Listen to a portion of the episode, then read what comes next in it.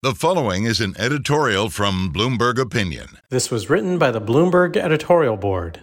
Long Island's Nassau County epitomizes a national problem. More housing is needed in the opportunity rich areas least willing to build. Home to Levittown, the archetypal American suburb, Nassau County is a patchwork of bedroom communities near one of the world's leading job centers. Yet its current residents have all but shut the door to newcomers employing restrictive land use rules and lawsuits to prevent development.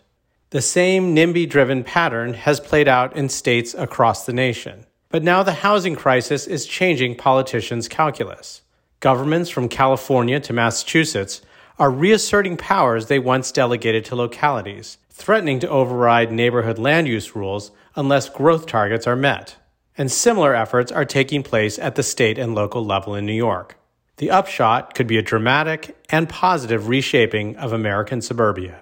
This was written by the Bloomberg editorial board. For more Bloomberg opinion, please go to bloomberg.com/opinion or OPIN go on the Bloomberg terminal. This has been Bloomberg Opinion.